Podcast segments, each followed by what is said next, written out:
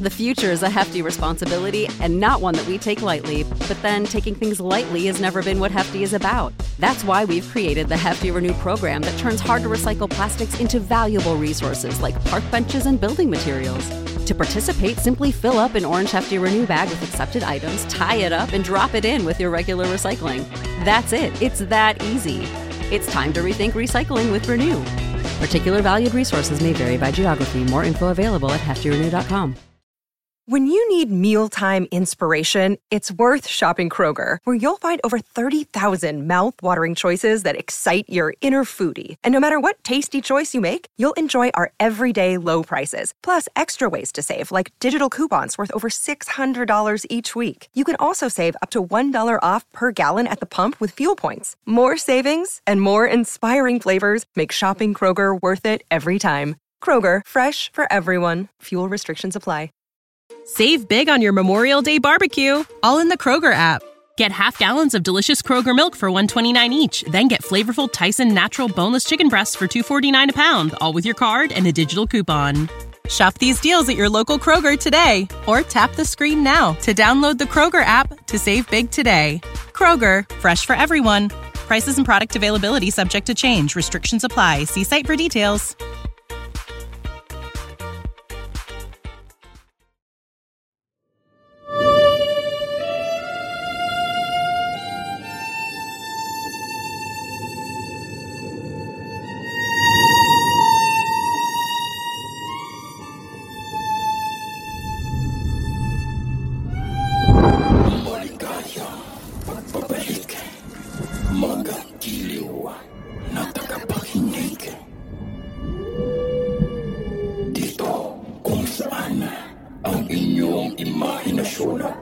Ay susubukin.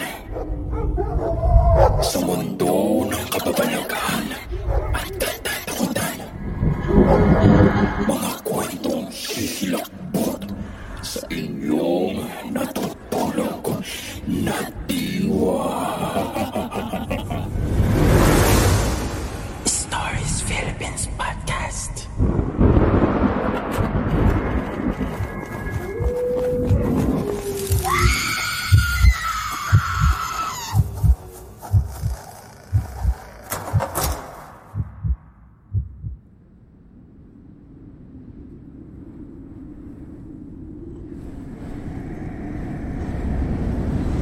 Ang Lubid sa panulat ni F.J. Vicente Vinuya.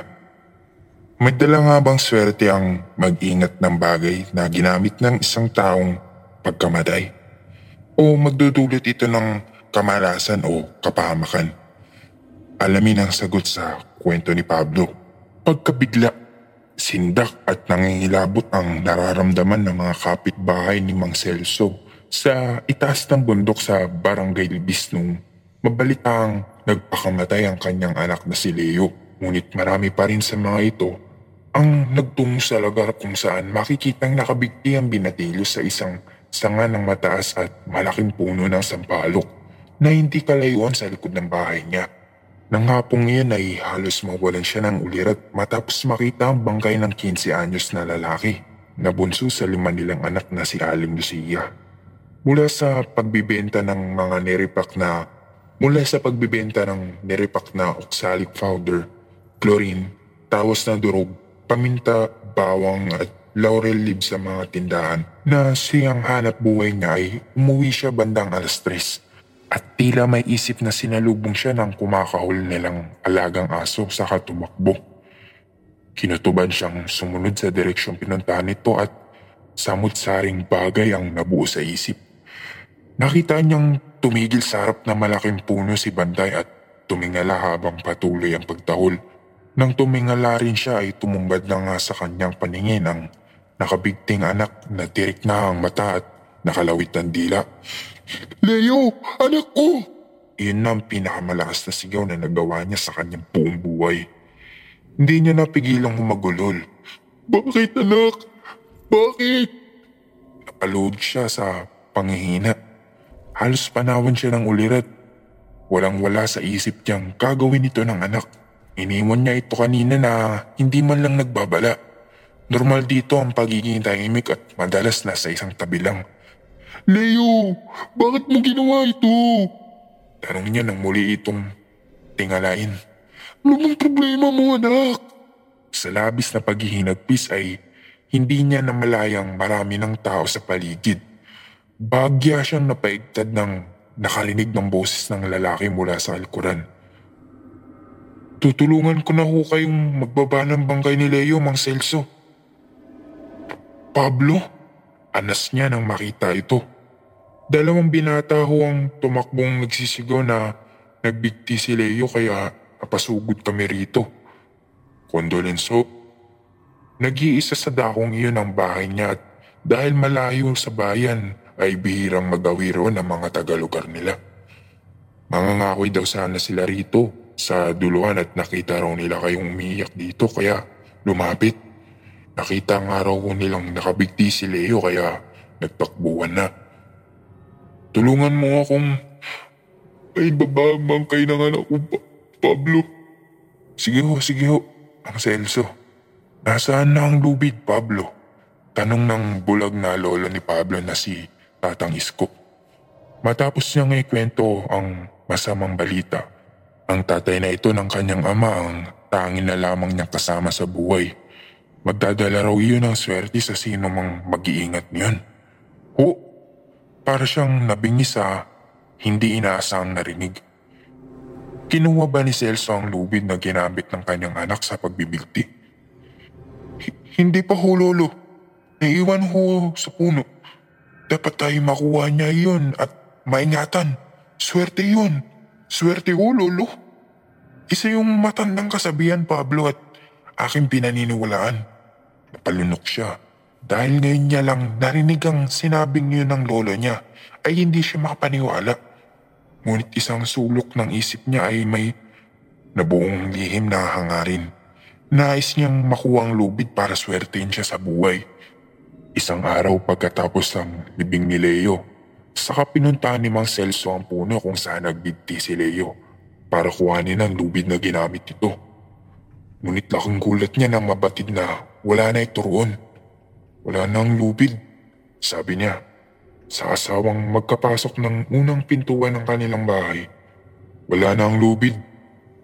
Sabi niya sa asawa pagpasok sa unang pintuan ng kanilang bagay. Nawawala ang lubid. Ano? Gulat na bulalas ni Aling Lucia.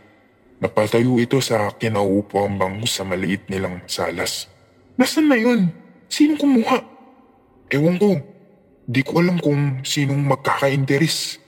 Ang bihira. Pati ba naman yun ay ninakaw?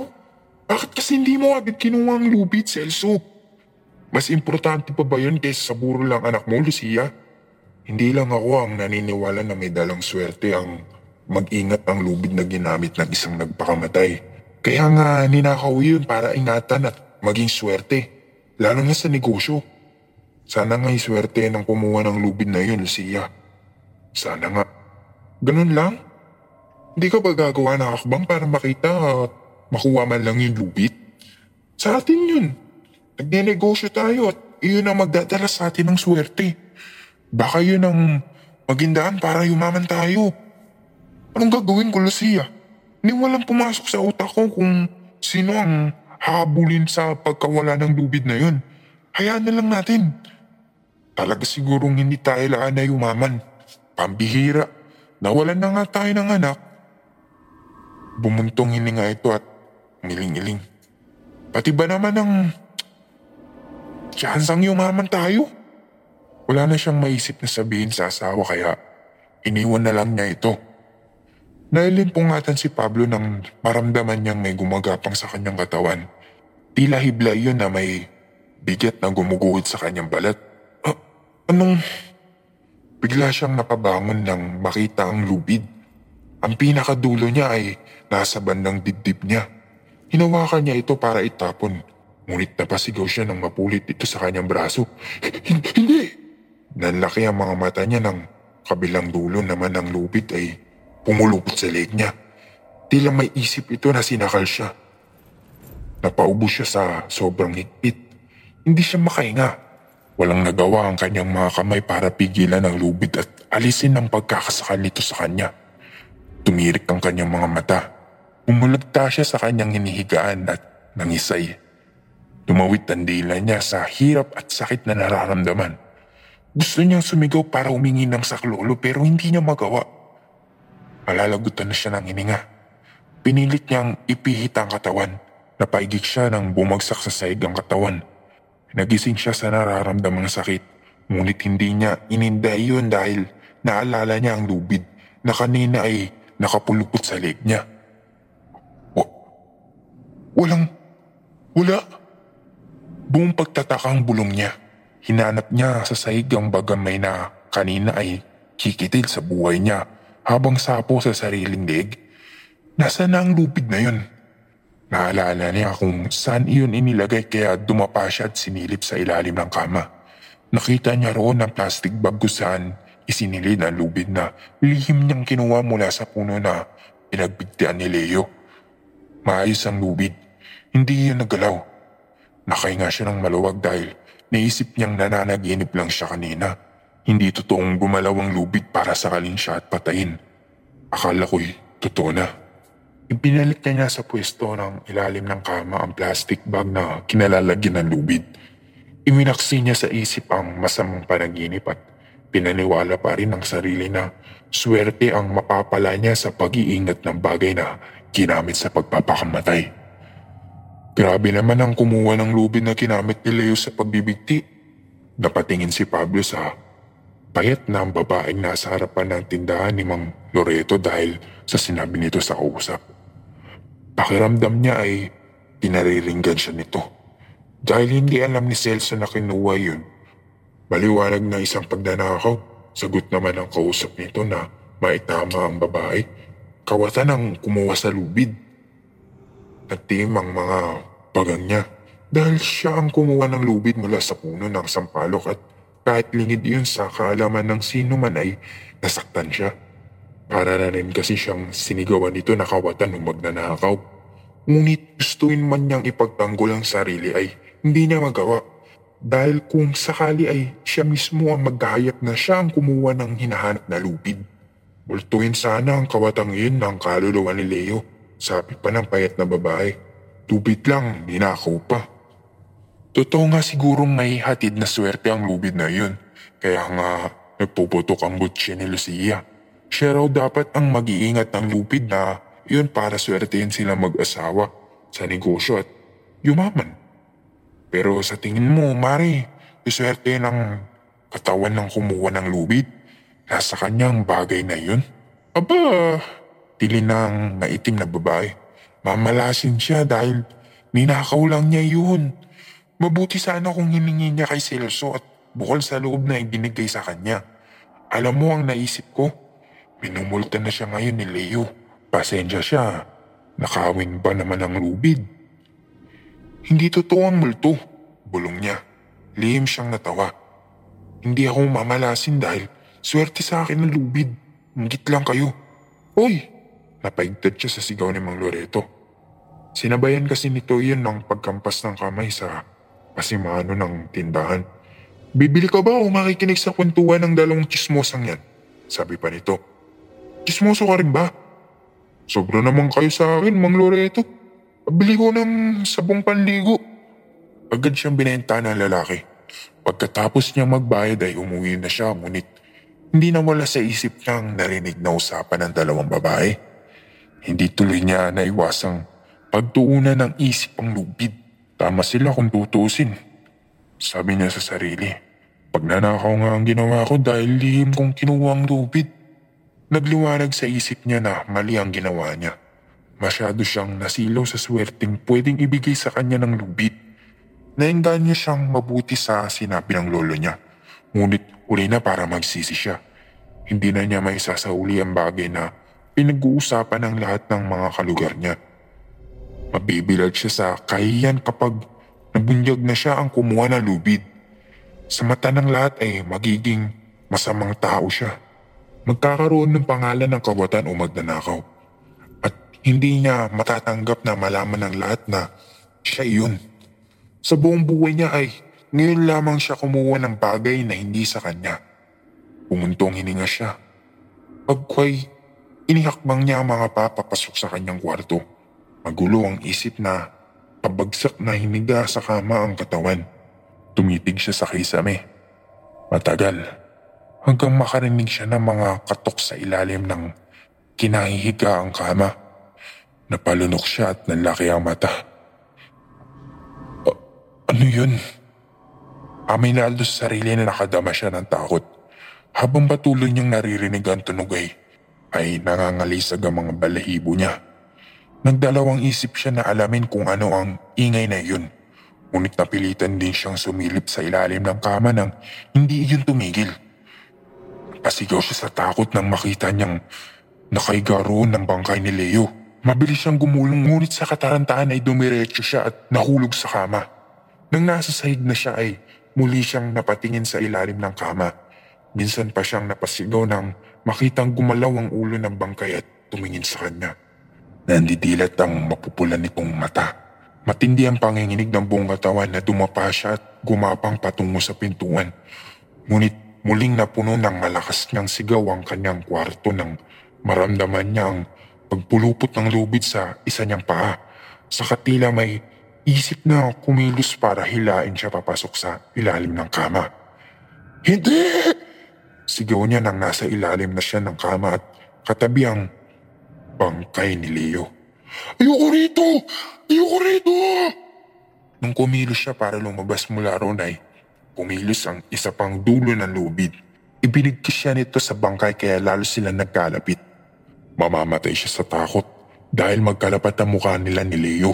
Nawalan ng sounds ang mga sigaw niya sa tindi ng sintak. Hanggang sa bigla na lang pumasok sa nakabukan niyang bibig ang dulo ng lubid.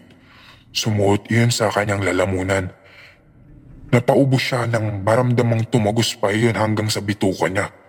Tumirik ang mata niya. Dahil sanay na si Tatang Isko sa loob ng kanilang bahay at gamay na ang bawat bahagi niyon. Kahit isa itong bulag ay agad nakalapit sa kinahihiga ang kama ni Pablo. Bunga kasi ng malakas niyang pag-ungol ay nahinuan nitong pinabangungot siya kaya pumasok doon para gisingin siya. Ngunit kahit anong yugyug nito sa kanya ay nananatili siyang tulog at umuungol. Pablo, gising nga po! Malakas nitong sabi na bakas ang pag-aalala sa tinig. Binabangungot ka po! Nang naisipan nitong sampalin siya ay malakas na lumagapak sa mukha niya ang palad nito. Bigla naman siyang nagising at napabalikos ng bangon. Habol ang hininga na napatingin siya sa matandang lalaki. Pinapangungot ka po! Bigla siyang napagulol ng iyak na maalala ang laman ng panaginip. Ang paulit-ulit nitong tanong sa kanya kung ano yun ay nasagot niya ng may masmasan na siya. Gusto ko akong patayin ng lubid, Lolo. Lubid? Anong lubid? Napilitan siyang magdapat kay Tatang Isko. Labis naman itong nabigla sa nalaman. Bakit mo nilakaw ang lubid, Apo? Masama ang ginawa mo. Naghangad ho ako ng swerte dala na yan, Lolo. Labis akong naniwala sa lumang kasabi ang ipinaalam niyo. Pero mali, Pablo.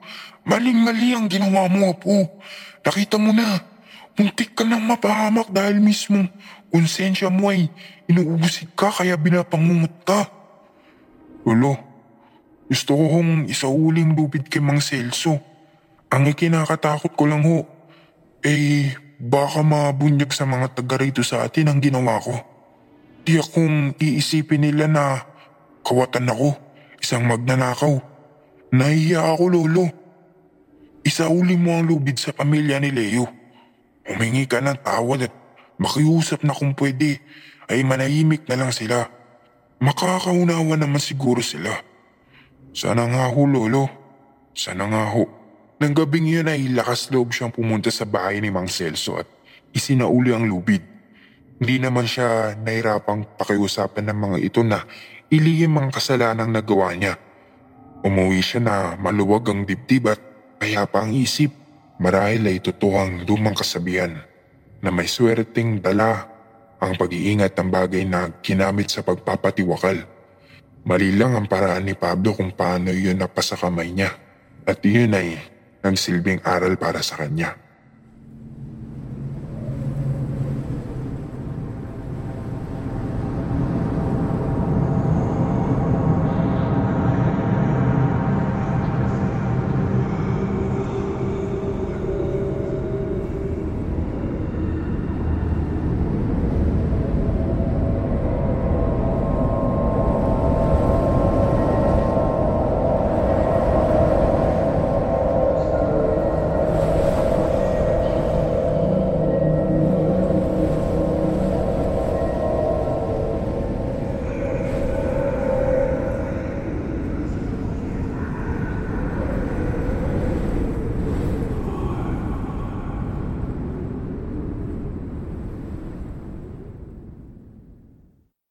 Visit Arizona, time is measured in moments, not minutes.